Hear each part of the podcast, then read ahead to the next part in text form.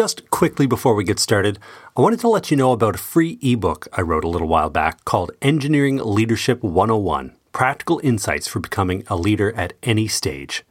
It shows you how to grow as a leader no matter where you are in your career, the important differences between management and leadership, and it dispels some of the common myths engineers have about leadership. And like I said, it's free. So if you're interested, you can go ahead and download your copy at engineeringandleadership.com slash leadership 101. That's engineeringandleadership.com slash leadership, the number 101. This is the Engineering and Leadership Podcast.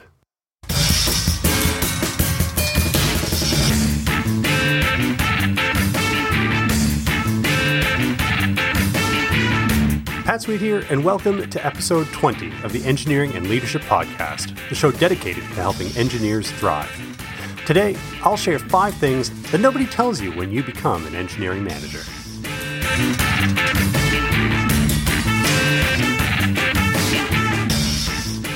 Hi, everyone. This is Pat Sweet, and welcome to the Engineering and Leadership Podcast. Happy New Year. Uh, this is the first episode since the beginning of 2021, so it's great to be back. Great to have you back. Today, I'm going to reminisce a little bit back to when I first became an engineering manager myself and share some of the lessons I've learned from that time, things that things that I wish someone had told me up front and, and spoken up about. It would have saved me an awful lot of headaches. And that's my goal here today is to save you those headaches in your transition into management. And with this episode, I'm launching a bit of a mini series on on becoming a manager, on that transition from engineer to manager. And that transition is a crucially important one in, in any engineering leader's career. It's a bit like career puberty, if you will. There's a lot going on, things are changing, and you end up spending a lot of time just feeling awkward about yourself and the world around you.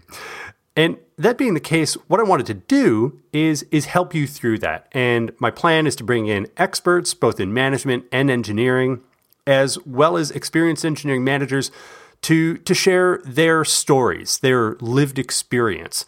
I know personally I benefit a lot from hearing the real life stories from other people and learning through that. I, I like taking courses and reading books just as much as anyone, um, but hearing those real stories uh, I think is is incredibly powerful. So I'll be I'll be doing uh, some of that as well. So this is the first episode in this uh, this mini series, this mini season, so to speak.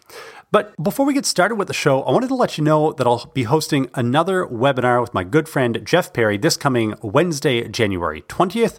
That'll be at 7:30 Eastern Time on January 20th, and we're covering uh, a really important topic, and that topic is mentorship. And we're going to be talking about uh, what mentorship is, why it's important for you as an engineer in your career, and how go how to go about uh, finding an excellent mentor and starting that mentoring relationship. This is huge. I currently mentor uh, quite a few people, which is different, by the way, uh, from from coaching or leading or managing. Um, they're they're all related topics, but but mentorship really is different, and I'm excited to to dig into that with, uh, like I said, my good friend Jeff. To sign up for that, all you have to do is go to engineeringandleadership.com/slash mentorship webinar, and that's free webinar. Again, January 20th, engineeringandleadership.com/slash mentorship webinar. But for now, let's get to the main content.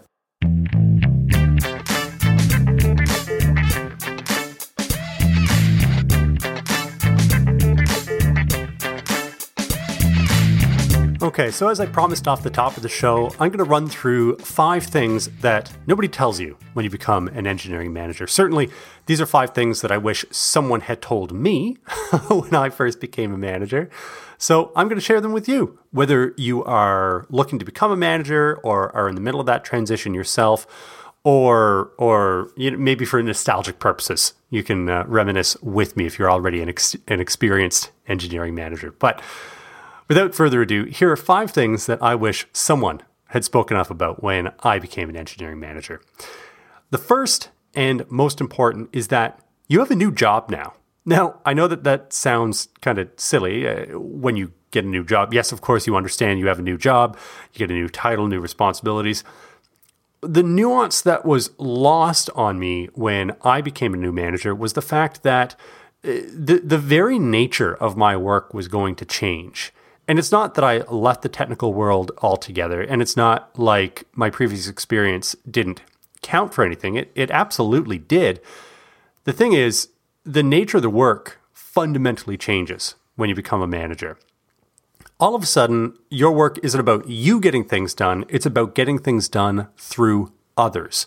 It's about managing people, it's about planning, it's about leadership.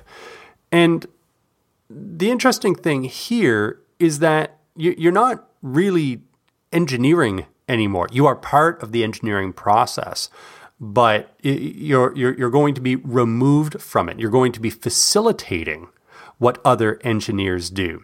So it's very important to realize that that being an awesome engineer absolutely ought to be a prerequisite for becoming an engineering manager. It's not enough. It's necessary, but not sufficient. So, best way to think about this is you're you're back in kindergarten. Okay, you're you're starting at the beginning of the line. You're the new kid in school when you become a manager, and it's important to recognize that you've got an awful lot to learn, and that your analytical skills that you developed as an engineer are, are going to be super useful for sure, but aren't going to solve the most pressing issues that you will now face as a manager.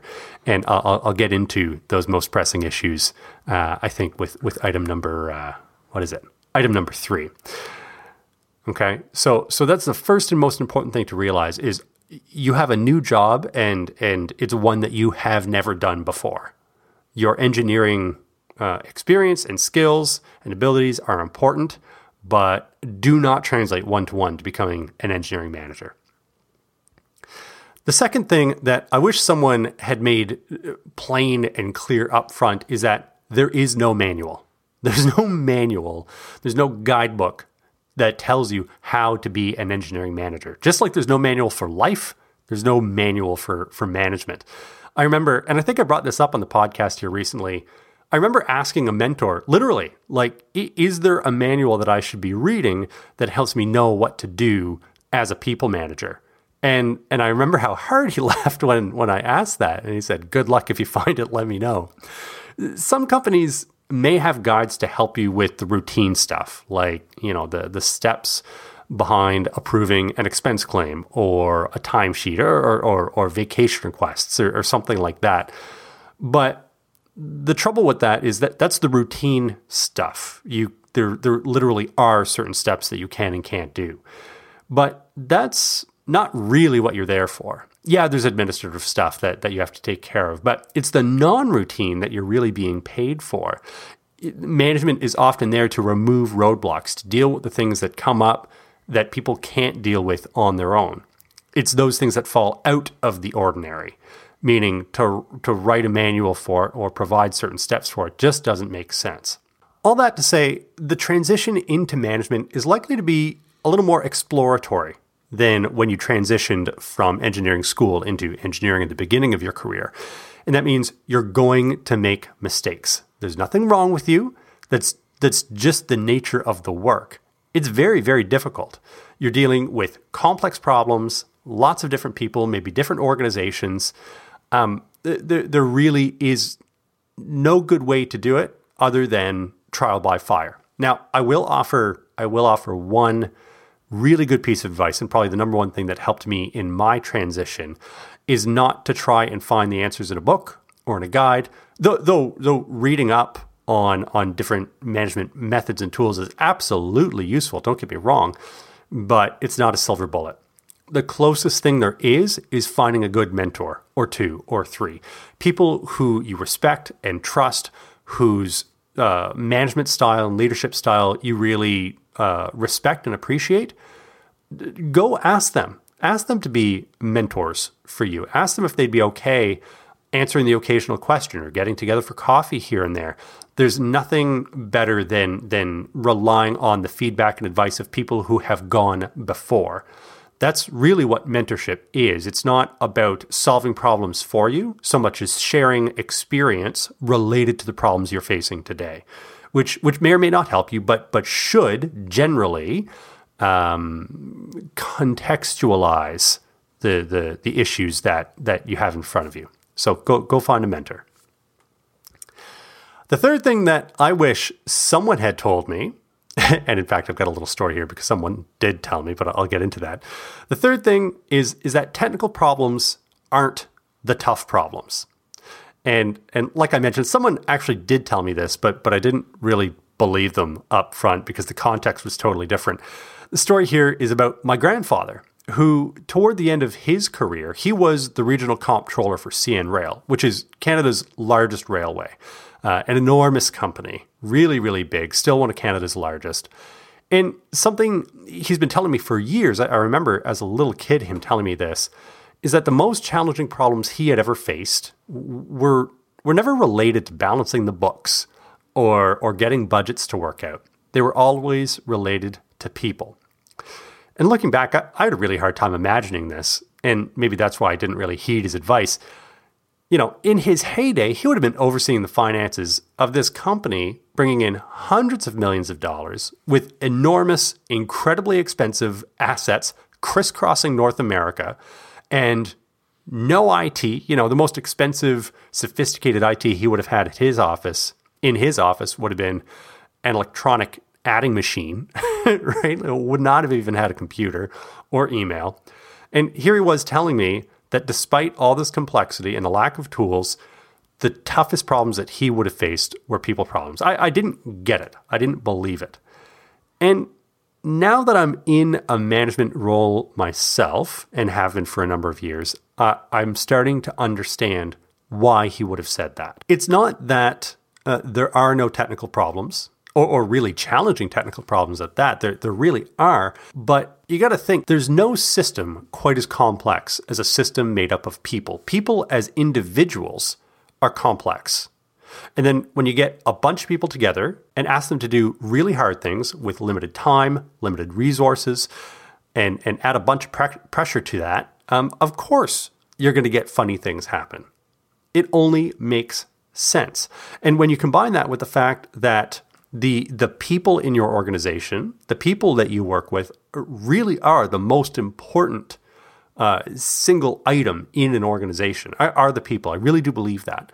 Um, then the stakes get very, very high. You're, it's it's just asking for things to go awry. And guess what? It's your job as a manager to help fix that.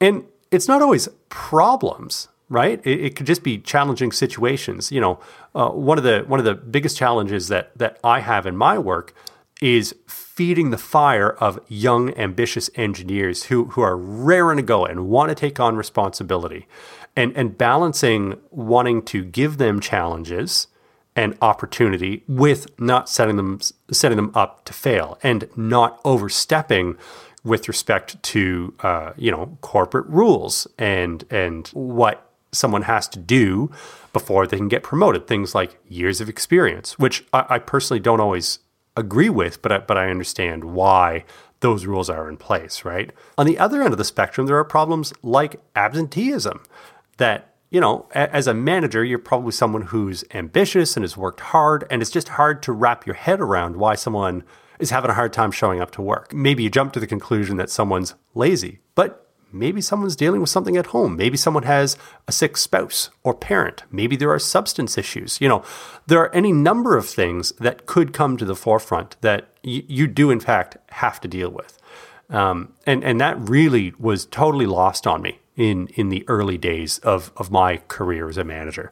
Very very important to to bear that in mind. And because you've probably never dealt with this kind of thing before, uh, some recommendations that I would make, some skills that I, I really recommend that any and all managers, whether you're new to the game or not, skills that you ought to develop: coaching skills, communication skills, and emotional intelligence.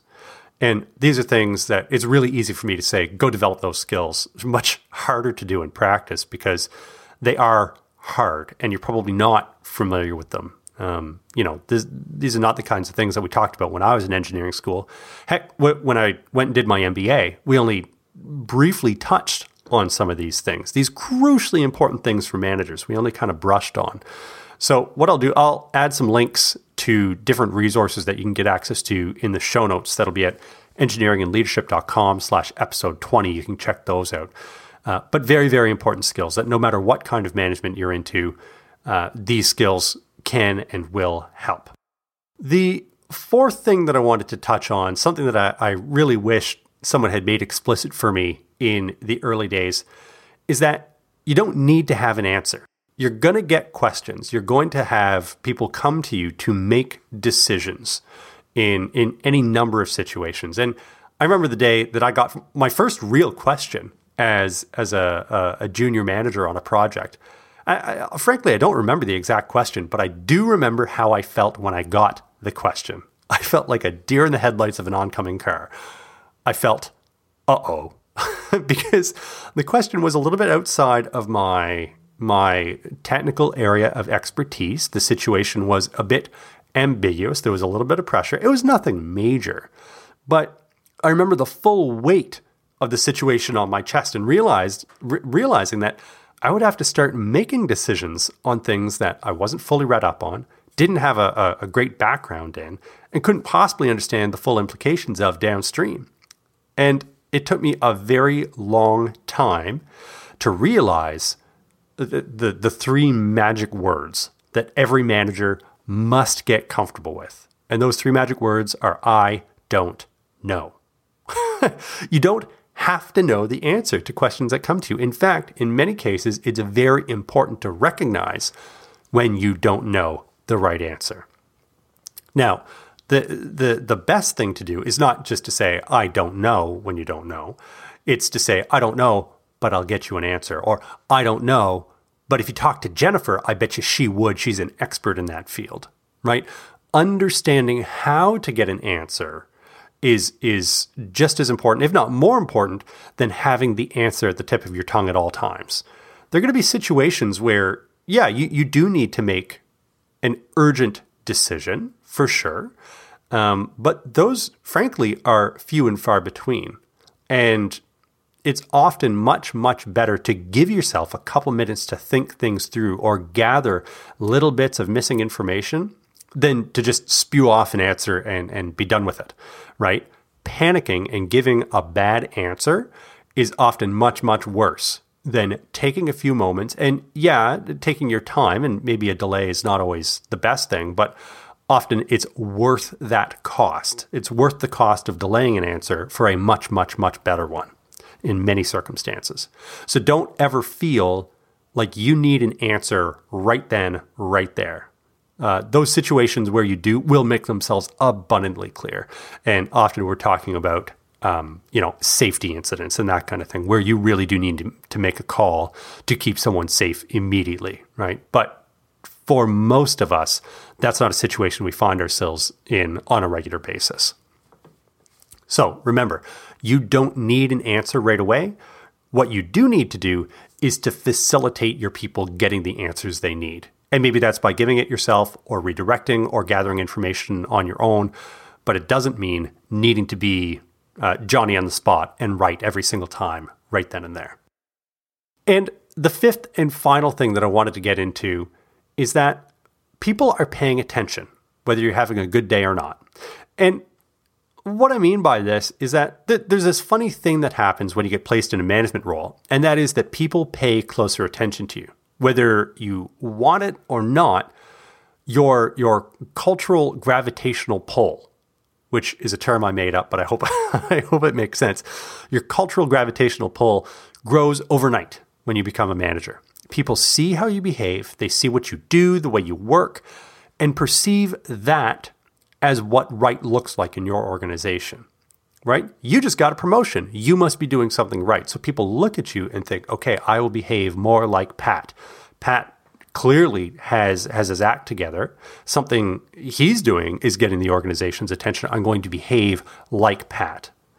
Now, the way you treat others, for example, will will set a certain bar. Now, the thing about this is that this is a double-edged sword. People will see you on both your good and your bad days, and you're sending out a signal to your team and the organization either way. So when you become a manager, it gets to be much harder to, to remain anonymous, meaning having self awareness and where your head is at on a given day becomes much, much more important. If you're having a bad day, you, you can't just dump that on the rest of the world. you can't lash out because that sends a signal that that's acceptable and expected behavior. You are setting the tone for your organization. So you need to be aware of your, your emotions, your stressors, and, and manage yourself ultimately. It becomes that much more important because through managing yourself, you are uh, kind of in, in an indirect way managing the team because people see that. Now, I'm willing to bet again that you know mindfulness and emotional intelligence are not the kinds of things that you you covered in engineering school. So again, I'm going to put some links in the show notes to uh, to help you with that, to give you some pointers, some reading material on how you can develop better kind of personal awareness. So those were my top five, the the top five things that I wish someone had spoken up about uh, back when I became a manager. But obviously, there are a lot of lessons learned. I probably could have made a list of, of 50 or 100. I'd love to know what your lessons learned are, the things that you wish someone would have told you when you became a manager. Um, so drop me a line on LinkedIn. I'm going to put this question up on LinkedIn. Um, I'll put a link to my profile in the show notes. And I'd love to know what you think. And uh, if, if anyone has some particularly good examples, I'll be sure to add that to the mailbag in next week's episode. Speaking of which, let's move on to the engineering and leadership mailbag.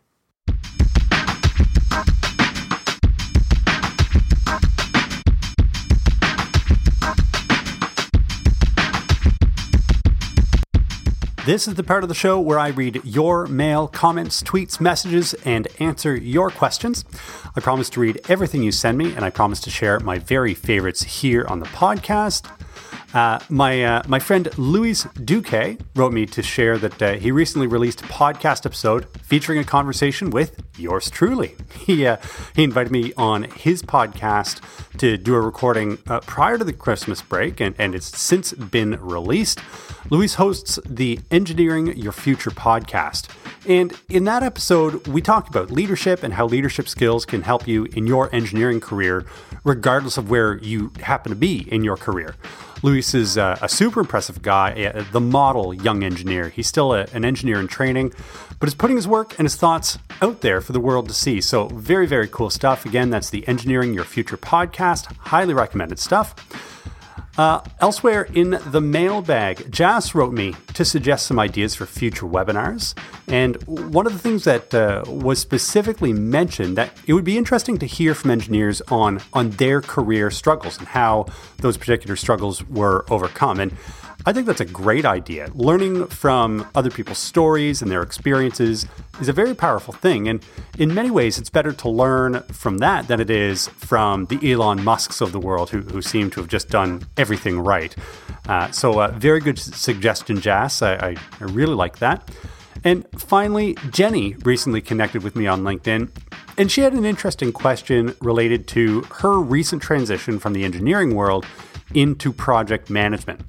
One of the challenges she's facing is is where to draw the line when it comes to balancing being assertive with a, a client or a customer and being nice, right? You want to build that relationship, but at the same time, you, you don't want to be walked over. And man, th- this is an awesome question. I really appreciate this because this is something in in my own career I've absolutely faced. As is the case with so many things on the show, there's no one size fits all answer here. There's no silver bullet. But the first thing that comes to mind is is that I don't see assertive and nice as opposites. I don't see them as inherently contradictory. You can hold a firm position on something and still be kind, courteous, and professional. To put it bluntly, you always have the choice to act with professionalism, even when you don't want to, even when you are taking a, a contradictory position or an oppositional position, you still have that choice. Professionalism is always a choice. One of the best things to do when taking a position that a stakeholder is likely to take exception to is be clear on why you're taking that position and how it's likely to make the stakeholder feel. If you can't defend your position in the face of pressure or or you're surprised by the stakeholder's reaction, it's going to be very hard for you to keep your cool. So so know a, what your position is, B, why you're taking it, and C, be prepared to defend it in a, in a calm and rational and courteous way. The other strategy that I really like comes from Stephen Covey's book, The, the Seven Habits of Highly Effective People, which, by the way, anyone who's listening to this podcast would probably really benefit from that book. That's, uh, that's on my short list of uh, all time most influential books for me. And the strategy in that book is, is adopting a win win mentality. In short, you should always strive to look for solutions that really and truly benefit both parties. And that's not always easy, but if you can work toward this, you'll build trust with your stakeholders and your relationship will grow and strengthen over time. And and it's more about being trustworthy and professional in in those situations than it is being nice. And if you can look for win-win and really truly try to to wrap your head around, okay, here's what I need out of this exchange. What does this other person need? How can I help them get it? You'll find that that even when you want something or take a position that maybe rubs some someone the wrong way. You, have got you've got social equity built up there and and and trust. And if you can adopt that in the long run, you'll find that situations like that don't need to be painful. They don't need to be adversarial, even if there, there is a difference of opinion. So again, Jenny, really, really good question. That that could probably be an episode all on its own. So I really appreciate that. A quick reminder that if you'd like to be on the show, you can leave me a voicemail at engineeringandleadership.com slash contact. I'd love to hear what you thought of the show. Uh, another good way to reach me is through LinkedIn. Lots of people reaching out through LinkedIn. Or you could leave a comment in the show notes at engineeringandleadership.com slash episode 20.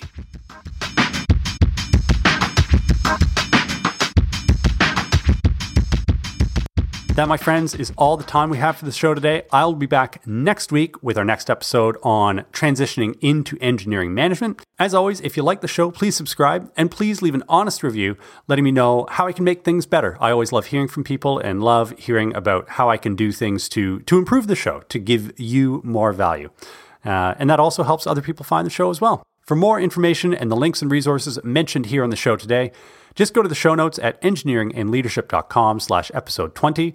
While you're there, you can explore the rest of the website for more free content for engineering leaders. Until next time, this is Pat Sweet reminding you that if you're going to be anything, be excellent.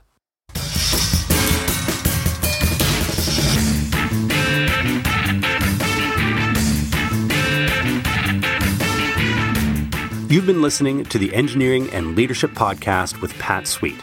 If you'd like to learn more, go to engineeringandleadership.com where you'll find more free articles, podcasts, and downloads to help engineers thrive. That's engineeringandleadership.com.